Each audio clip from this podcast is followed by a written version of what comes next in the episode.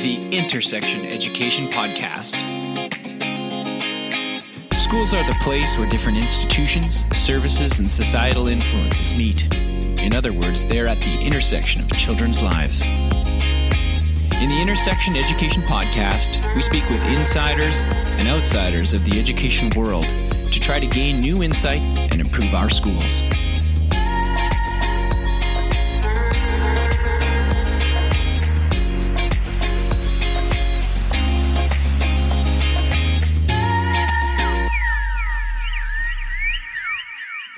And welcome to this edition of the Intersection Education Podcast. I'm your host, Corey Haley. My conversation today is with Andrew Milne. Andrew started his career in London, England, before emigrating to the United States of America in 2008. He currently teaches at New Trier High School in Illinois. Andrew was awarded the Shape America Teacher of the Year for Health Education in 2017. If you like what you're hearing, connect with Intersection Education. You can go to our website, intersectioneducation.com, or follow us on Twitter at IntersectionEd. We also appreciate it when you rate us on iTunes and leave a review. Here's my conversation with Andrew Milne. Well, welcome, Andrew. How uh, how are you doing today? I'm good, thank you. You caught me in at school with uh we just had some meetings ready for the start of the new school year, so I'm ready to go. Ah, it's an exciting time, isn't it? When everything's uh, new and you've got all the all the expectations. I love the beginning of the year. I've got I'm at that point where now I can't sleep. Now I'm starting to get ideas in my head and the last couple of weeks I've ignored them, but now I'm just letting them seep in and letting them kind of run with it in my uh, in my deep sleep. That's excellent. Well, speaking of teaching in the beginning of things, let's start at the beginning for you. Uh, how did how did you become a teacher? What were some of the early experiences that led you to the teaching profession? Uh, I wonder if my journey uh, into becoming a physical education teacher initially is similar to many others, many of my peers, in that PE and being active was where I saw my most success. I was a very average student at a very academic grammar school in London, England. Um, so I didn't see a great deal of success in the classroom, but I was always um, one of the best when it came to track and field. Um, I represented the school at track and field and basketball and soccer and cricket and all of that good stuff. Um, and then it came to the age of 16, and I seriously thought about dropping out of school mm. uh, because you could at 16 and uh, and going into the world of work. And I rem- distinctly remember a conversation with a friend of mine uh, who was one of my peers, and he said, "Hey, you'll be in the world of work for the rest of your life. Why don't you consider staying on in school, and then you can play more sport, right?"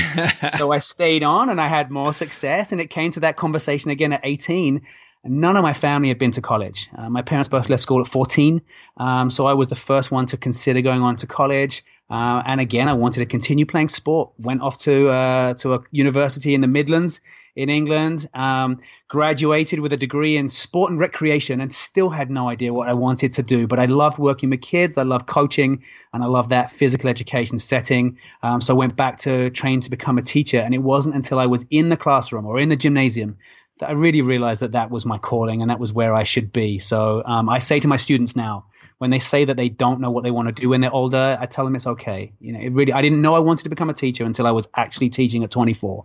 that's wonderful. Now, speaking of how uh, that physical education and that health piece really shaped you and helped you become a teacher. Um, I think congratulations are are in order. You were awarded the Shape Health Education Teacher of the Year in 2017. Wow, that's awesome. um, so, uh, do you teach? health and physical education like how how do you balance that um, those two things and and how does it really kind of influence your teaching. So it's like you you came from the world of physical education, but now you're kind of in it. Um, tell me about about those two different things. So it's quite an interesting journey, as you can tell from my accent. I'm not from North America, and I, I, I bumped into a girl in a bar in London 12 years ago. One thing led to another. I moved to America, and I started all over again. I had 12 years under my belt um, in a tracksuit. Uh, you know, in my heart of hearts, I'm still a PE teacher. I'm comfortable yeah. in sneakers and a tracksuit. Um, but when it came to uh, trying to get work in America, it was very difficult going through the immigration process. And then once I was here and married, you still can't teach in the States unless you have a green card.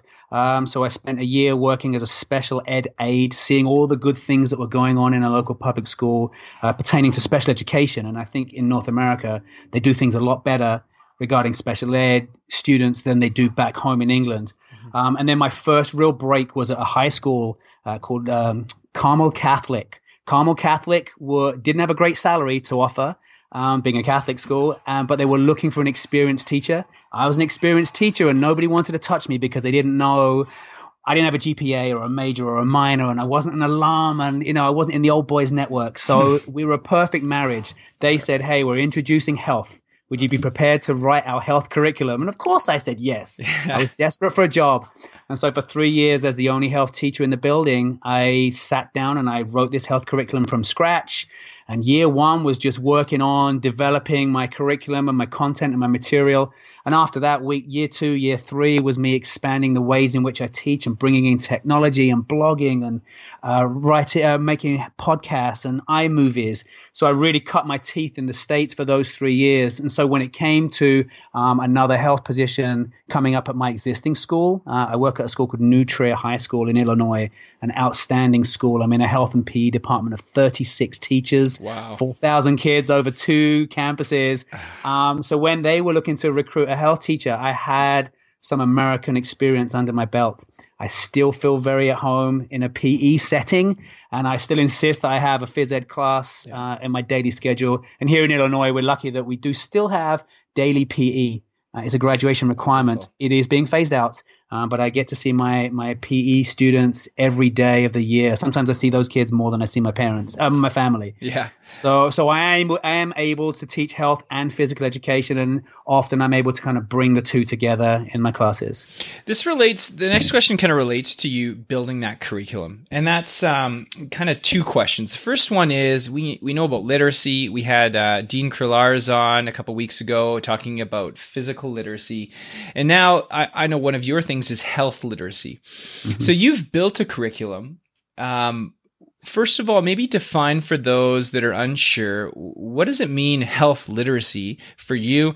And if you're looking at building those building blocks of a health curriculum, the most essential elements, what would you say those are? I'm going to come to that second point first. When uh, you often see in groups online, on Twitter and on Facebook, in the little health chats, "Hey, I'm writing a curriculum. What do I need?" And really, you need to ask your community, ask your mm. students. What my students need will be completely different from yours. Uh, we might not talk about opioid use because it's not necessarily big in my area, and we won't talk about smoking cigarettes because, according to our youth risk behavior survey, our kids aren't smoking cigarettes maybe vaping and you know using e-cigarettes is on the rise. So that's something that we weave in um, so at my school we actually have our own youth risk behavior survey. We survey our students once every two years. Uh, we collate that information send it off to northern illinois university. They crunch that data and we can track trends and we can see that we are getting better in certain areas but there are some areas where we're feeling pain. So i will then target that. For example um, our students are more likely to use alcohol than the national average. So we might have a deeper conversation about alcohol use. Uh, we also know that at our school and with many schools, the experience of our marginalized students, our LGBTQ kids, our non white students, isn't the same as our students who are in the majority. So, again, that allows us to tailor the curriculum that we have and then also allows us to choose where our limited pot of funds go in terms of providing support for those students. So, I would say when it comes to putting a curriculum together, think about what your students need and what the local uh, community needs. Um, but the first part of that question was health literacy. So I jumped onto health literacy immediately when I came to the States. So I'm a big fan of this. And it's it's taking everything that you know in health but putting it into practice. So it's it's the ability to gather information and understand it, analyze it, and then act upon that so that you can promote your own personal health and then I'm not happy enough with that. I'm not happy with my students just becoming healthier. Their responsibility, and I tell them this, is to go home and then make your family a little bit healthier.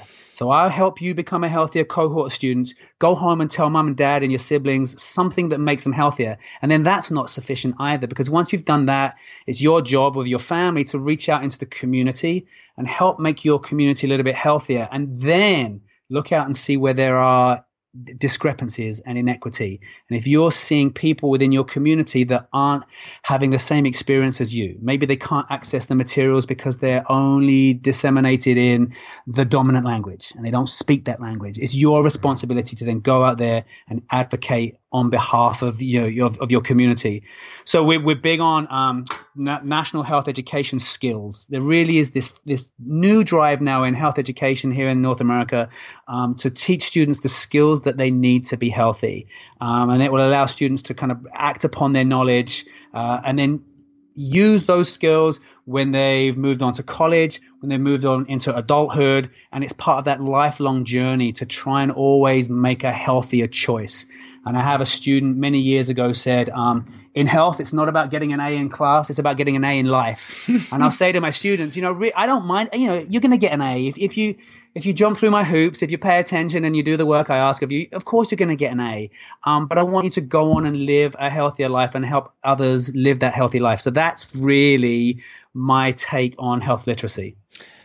You know, and, and, that ties to my next one again. And it seems like it seems like every day you you log onto the media and we're just confronted with this. Oh, you know, the students are obese and less active and they eat terribly, and and and it gets really overwhelming. So the idea is, I mean, where do you start? Like, where where is it? Now, you've already talked about really listening to your own personal community, and I think that that is such a great, um, such a great uh, tip. You know, it's not about everything. It's about who your mm. students at.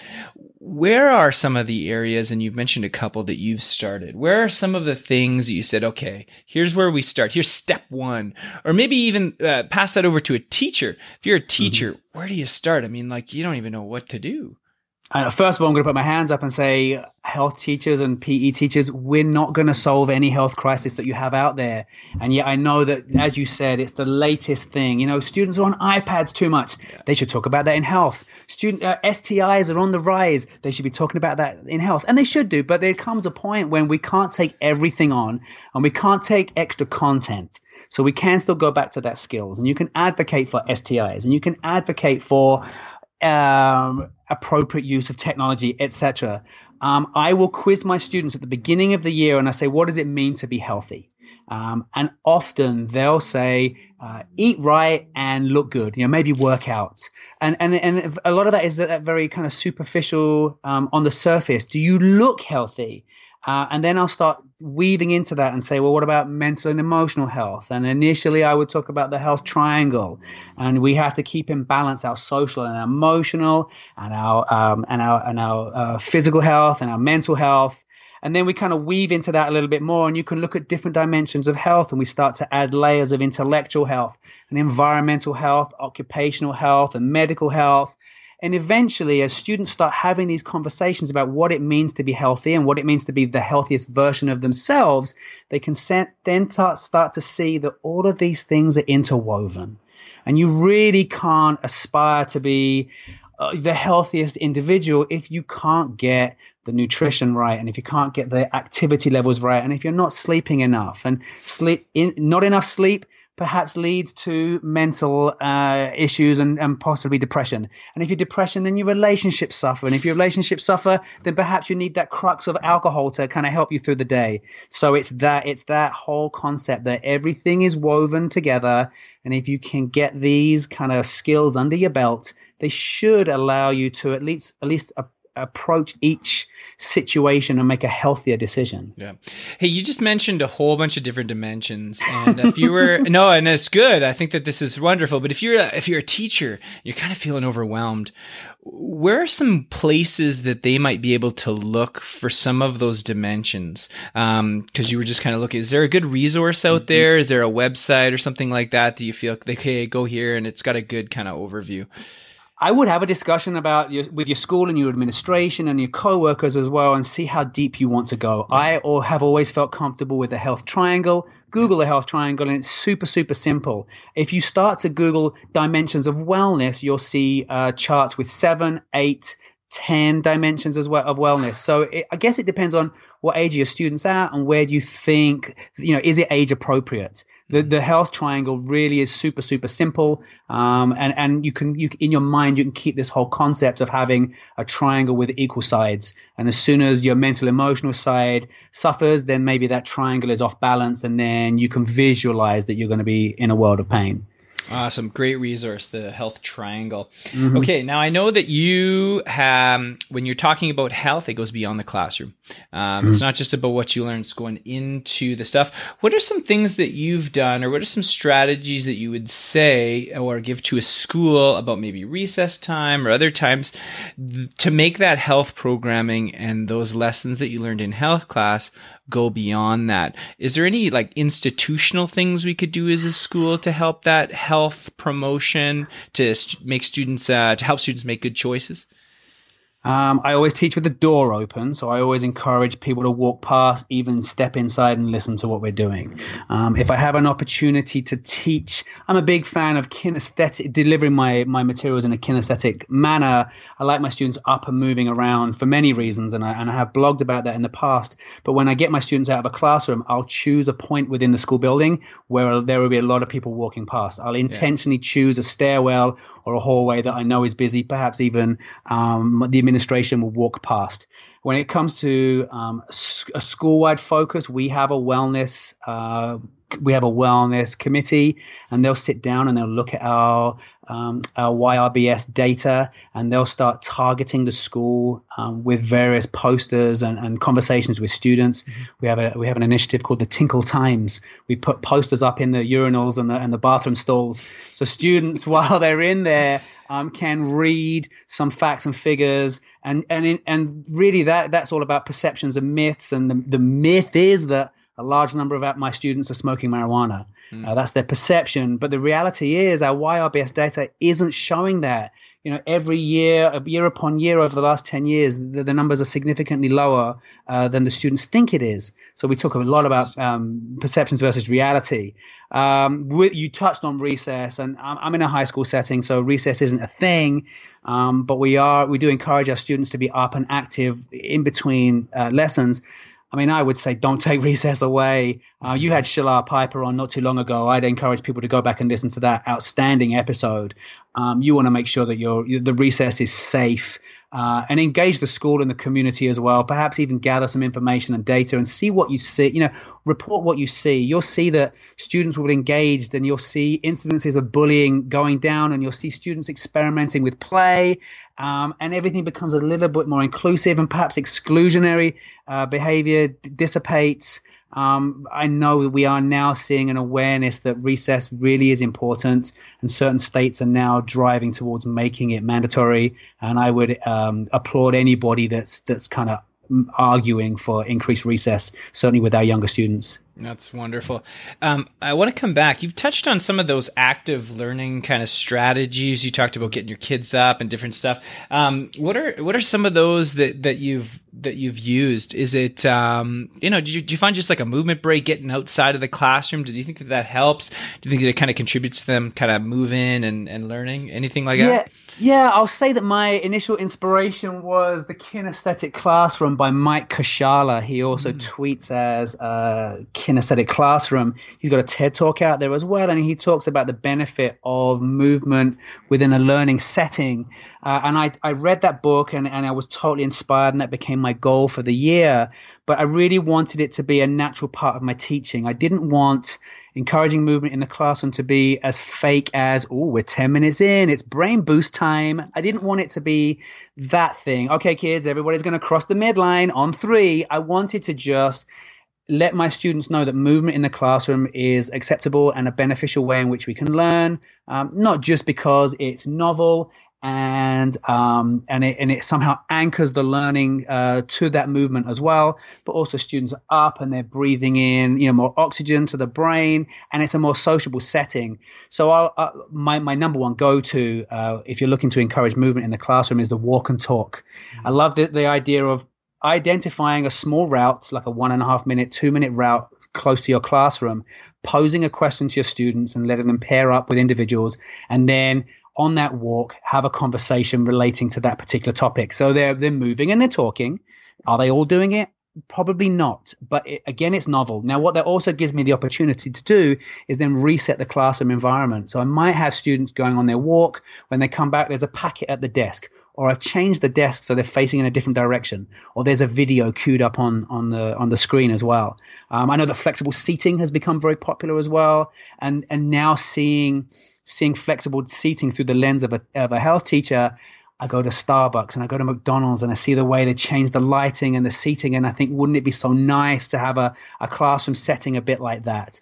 But I but I, I will often get students standing up. I mean another really easy go to is um, I think in the old days I would set some group work and I'd say hey when you're finished sit tight and you know and let me know and I'll know that you finished because you've sat tight. Well how about when you finished everybody in your group stand up. Well, now I know you've completed that work. I'll come over there. I'll check your work well, now I have a group of four to five experts. Now, when the next group stands up, you guys can go over there and start helping them and, and checking and grading their work and so on. Um, again, I've blogged about it. If you if you um, if you were to Google uh, slow chat health kinesthetic, you'll see a couple of blog posts, and I get super creative at times. That's awesome. Uh, now you mentioned that you use technology, and uh, sometimes it's kind of the kind of kind of the reason like it, it's shown as the reason that we're in this unhealthy predicament but um, i kind of agree with you I, I, think it gets a bit of a bad rap what are some of the ways that you're using technology to actually increase overall health, overall health for your students and get them out get them more active if you're looking for a good read on um, teenagers and technology use, check out Irresistible by Dr. by Adam Alter. He also has an outstanding nine-minute TED talk, and it talks about why why we feel driven to using technology and how it's not really our fault because they're programmed in a way to constantly give us reinforcements and these positive, you know, tokens that make us want to go back and check my likes and my retweets. And I too am guilty of that as well. um, but I do fully embrace technology in the classroom and also in the in the physical education setting. And we're a one-to-one iPad school, so we'll try and encourage my students to use use technology mindfully. Um, you know, in, in, back in the past, we would teach students how to work out and we would teach them what would go in a workout. But nowadays, a student's going to go and Google that or they're going to go and get the Nike app and they're going to have a, a tailor made workout in front of them right now. So we should embrace that use of technology mindfulness mindfulness apps are really popular with my students. The one that they really uh, push is one called Smiling Minds out of Australia, where you can um, tap in how you're feeling right now, and it will give you a personalized um, guided meditation. Um, I'm not a great teacher of yoga. So for me in a physical education setting, students can go and get a yoga app and they can then work their way through a workout and I can then just kind of monitor that as well. So it, it supplements my teaching. Uh, workout apps are popular. Um, some of my students have played around with sleep monitoring apps and somehow monitoring how much sleep they're getting and using that data. And that, that's one of the state standards here in Illinois um, is how can you use data to promote your health? Um, I would say that technology, you said it can be a good thing. Technology is great in terms of providing a safe space for some students. Um, and, and, again, I'm thinking of my LGBTQ students. They might not feel comfortable talking out in the open, but there are these great spaces online where students with, you know, with like-minded scenarios and situations can come together and uh, and communicate in a safe setting. So, as you said, if you use technology in a mindful way, um, then I think it can be a good thing. Yeah, you bet. Uh, let's get a little bit away from my questions around health specifically and physical education and, and come to maybe education more broadly, although I'm sure that we'll get back into the health and the physical education stuff. Mm-hmm. Is there mm-hmm. something about education that you believe is true that most people or some people might disagree with you on? Now, when you say most people, it's tough because I'm going to get that most people from those I surround myself with, and I get my voices from my peers I work in a very, very good school, and we and we actively recruit outstanding educators. So I'm kind of in an echo chamber. I hear people saying what I say, and then I was on Twitter, and I surround myself with people on Twitter who look and sound like me. So again, I'm in an echo chamber. So about 18 months ago i made that decision to start following people who didn't look like me and perhaps had different views from me. And, and, I, and I think twitter has been a great opportunity for me to to grow. Um, so i'm now seeing a more balanced view and i'm more aware of views that people have out there that might be the opposite of mine. Um, i believe that teaching is an art not a science. Um, I, I can just teach. I'm not very well planned. I I don't have great packets. I feel like I can just pull it on the fly because I have this ability as an artist to react to what's in front of me and immediately tailor what I'm delivering. And I feel very comfortable considering myself an artist. Um, I, I, to be a bit more contentious, I think we give students far too much homework. Mm-hmm and I work in a school where homework is one of the biggest stressors. And when it comes to sleep, the biggest excuse for students not being able to sleep is because they have a huge homework load. So I, ter- I certainly believe that. And then my final point, and I wish everybody believed this, and I know that they don't because administrators and people in positions of power aren't doing anything about it. The experience of black and brown students is not the same as it is for the majority and there are schools and there are students with significantly less opportunity than my kids have. And I wish that everybody believed that. But if everybody believed it, then that wouldn't exist as a problem. So, yeah, you go. Yeah, I think that that's a good list. Let's get on to the next one, and this might actually be related, but we'll go there. Um, when you think of the term master teacher, uh, what comes to mind? Is there someone who comes to mind, uh, and and why do you see what you see? We actually have a, a, a, role at school or we have a title at school called master teacher. You can um, go through an application process and you can provide evidence and you will be assigned the title of master teacher. And with that comes uh, a particular bump in your pace at scale as well. So again, coming back to my experience isn't the same as everybody else's. Yeah. Um, I think a master teacher is someone who's constantly seeking betterment. They're constantly seeking development. They're seeking out podcast opportunities like this. They want to go. They don't not only want to go to conferences, they want to present at conferences. Um, a master teacher is someone who's willing to take on new challenges, but then also carry others with them. Uh, I I see myself as a master teacher, and I identify younger teachers who I think uh, who need to consider certain opportunities, or, or, would love to read this particular book, or they get a kick out of this particular podcast. Um, so I think it's important for a master teacher to develop those around them. Uh, I think a master teacher is a great listener and a strong communicator, not only with their peers, but also with their students as well.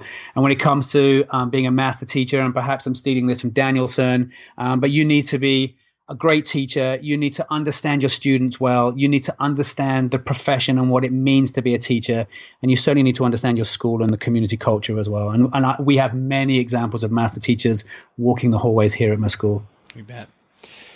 Let's say teaching was easy we were to boil mm. it down to its most essential, reduce all of the things that don't contribute to good teaching. Uh, what do you think it'd look like? What, what, do you think it'd be left? And that's tough because I think teaching teaching comes easy to me. Mm-hmm. Um, so I think that's tough. I think uh, in an ideal world, uh, the curriculum would be personalized to as many students as possible. So we would teach students what they need to know.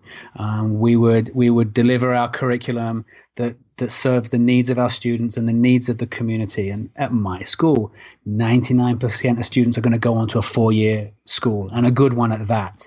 That might not be the same in other in other communities. They may have a lack of people who provide certain skills and services. Um, so we certainly need to tailor our our instruction to the needs of our students you would see um, 100% engagement and application. And, and, and I know that that's not possible, but because you are personalizing the learning experience, students are going to buy into it immediately. Um, I also think that the school and the faculty and the curriculum would, would look like your students as well. Um, if you if you teach in a diverse community, then your students would see themselves in the teachers who are delivering that material and the people in power.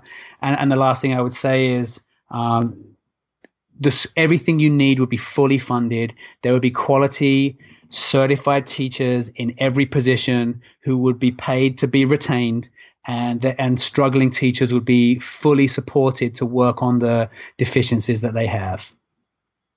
Sounds like a great, great life to me. I'm in. I'm going to that school, right? Yeah, right. Um, let's get into uh, the lightning round. Uh, a little bit of a quick hitter response. Uh, do you have a favorite education related app or website? As a health teacher, I always go back to the CDC, cdc.gov. Um, that they put some great material out there, including their youth, National Youth Risk Behavior Survey. Um, and then they have associated information that goes with that. So if you're looking for somewhere to start as a health teacher, go straight to the CDC. Do you have a favorite book that you quote or refer to or gift often?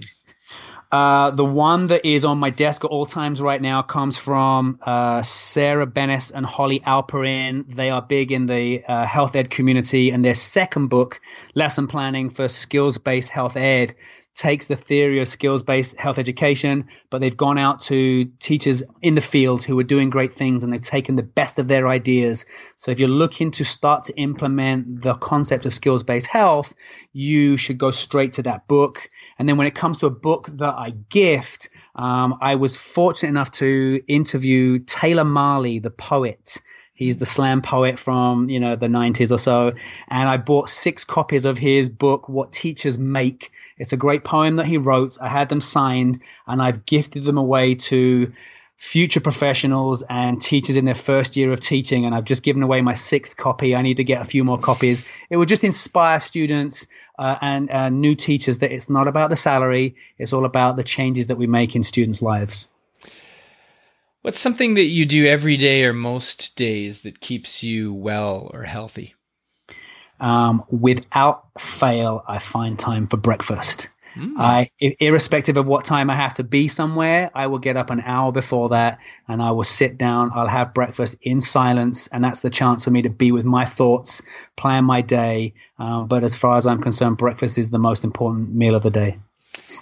Do you have an organization or a person that's particularly inspiring you right now?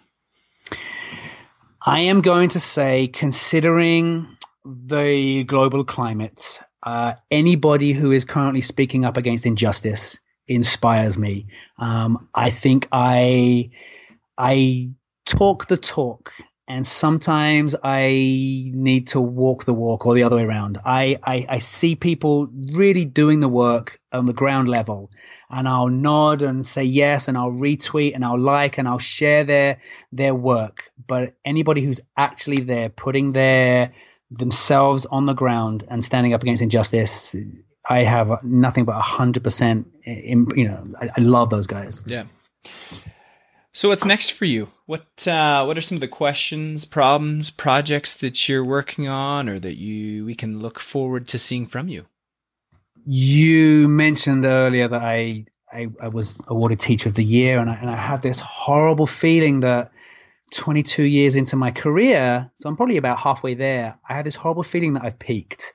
you know, you know, I I moved to America with pretty much nothing. I had everything I owned was in 22 boxes, and then I worked my way up, and I was acknowledged as as the as the teacher of the year, and that was that that made everything that made everything worthwhile. All the all the all the struggles and all the challenges that I faced, and you know, and, and so it was good now I just want to continue making myself a better teacher. My focus this year, because I focus so much on health education, I want to go back to my, my physical education roots. I really want to nail down my assessment and my delivery of material and make sure that my, my lessons are as inclusive as possible and that students can see the, the real value in being physically active. I want my students this year to feel competent. I want them to be confident. I want them to go out and seek movement opportunity as a result of having success in my classroom. I think that that's really inspiring that even the teacher of the year is saying, no, I still have work to do. I'm going back in. I'm making sure that my assessment is queued up. I'm making sure that I'm engaging. Uh, that that's awesome. Yeah. so you. how are some, what are some ways that people can connect with you? And I know you've got a couple different things on the go. So this might be a, a lengthy thing. How are some different ways, uh, projects that you're working on or maybe even yourself? Okay, well, track me down on Twitter. Okay. I tweet as Carmel Health which does com- confuse people. But Carmel High School gave me my first break in America, and I think I owe it to them to not change my name. So I, I tweet as Carmel Health, and mostly I'll tweet about health, education, uh, teaching, pedagogy, and some social justice in there as well. Um, so definitely follow me. Um, I have a blog called slowchatshealth.com And Slow Chat Health, the whole premise is there's a blog post once a week, and then we'll drip feed a daily question, and we keep that conversation going um, of all things pertaining to health education. Uh, it's not supposed to be my voice, often it is, but I have guest bloggers, and I'll happily listen to anybody that wants to blog about a health related topic or just share an idea that you or your students have come up with that you think would be of, value, of value. It's a global um, site now, and it's being accessed by thousands of teachers per month. So it really is turning into a growing project that also allows me to be a little bit more creative. And then finally, um, I the more I travel to conferences, the more I realize that uh, not everybody is able to go and get professional development. So I set up a, a, a website called sendateacher.com. And sendateacher.com shares health and physical education uh, designed merchandise and 100% of the profits go towards sending teachers to our national convention who wouldn't be able to go because there's no funding. We sent two Boston public school teachers to our conference in Boston. We did the same for two Nashville public school teachers. We also raised money for a school that was just wiped out um, after one of the hurricanes in uh, Houston. And we've also contributed to people's GoFundMe sites. So if, if you're looking for some really cool merchandise and you want to look good and help people at the same time, go to sendateacher.com. That sounds great.